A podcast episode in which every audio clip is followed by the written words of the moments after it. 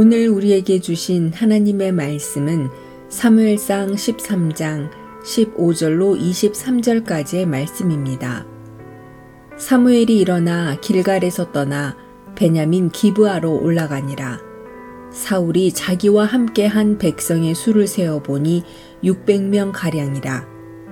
사울과 그의 아들 요나단과 그들과 함께 한 백성은 베냐민 개바에 있고 블레셋 사람들은 믹마스에 진쳤더니 노략군들이 세 대로 블레셋 사람들의 진영에서 나와서 한 대는 오브라 길을 따라서 수할 땅에 이르렀고 한 대는 벳호론 길로 향하였고 한 대는 광야 쪽으로 스보임 골짜기가 내려다 보이는 지역길로 향하였더라. 그때에 이스라엘 온 땅에 철공이 없었으니 이는 블레셋 사람들이 말하기를 히브리 사람이 칼이나 창을 만들까 두렵다 하였음이라.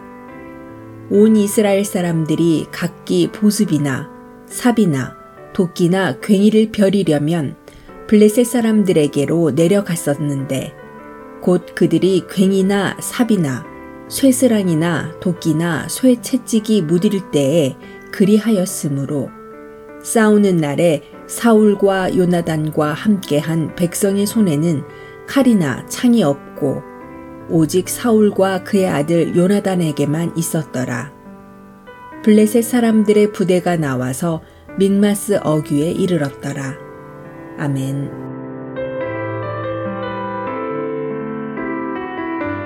안녕하세요. 수요 묵상의 시간입니다.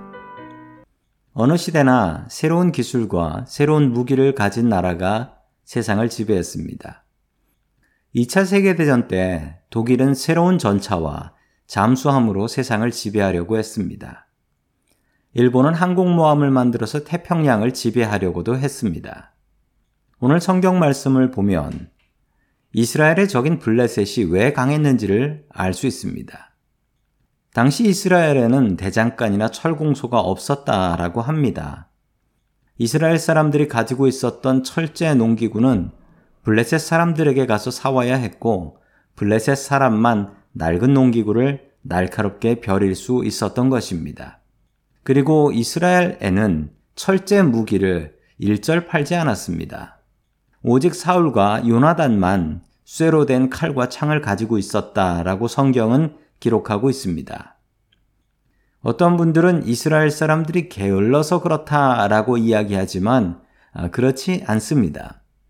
철을 녹이는 기술은 당시 세계 최고의 기술이었습니다.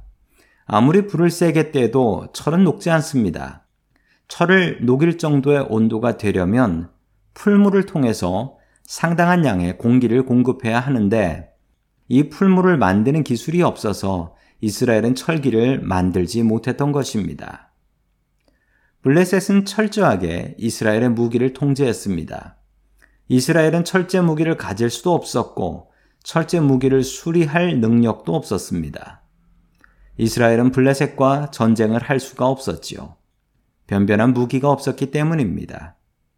그러나 이 뒤에 나오는 이야기를 보면 이스라엘이 이 전쟁에서 승리합니다. 어떻게 이런 일이 일어날 수 있을까요? 이스라엘에는 철기 무기를 능가하는 최고의 무기가 있었습니다. 바로 그 무기는 하나님이었습니다. 하나님을 빼고 생각하면 우리가 싸우는 이 전쟁은 이길 수 없습니다.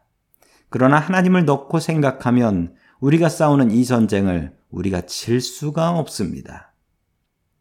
우리들도 마찬가지입니다. 우리를 압도하는 블레셋의 철기들이 우리 앞에 있습니다. 감히 싸워볼 엄두가 나지 않습니다. 우리를 기죽게 합니다. 그러나 블레셋의 철기에 굴복하지 마십시오.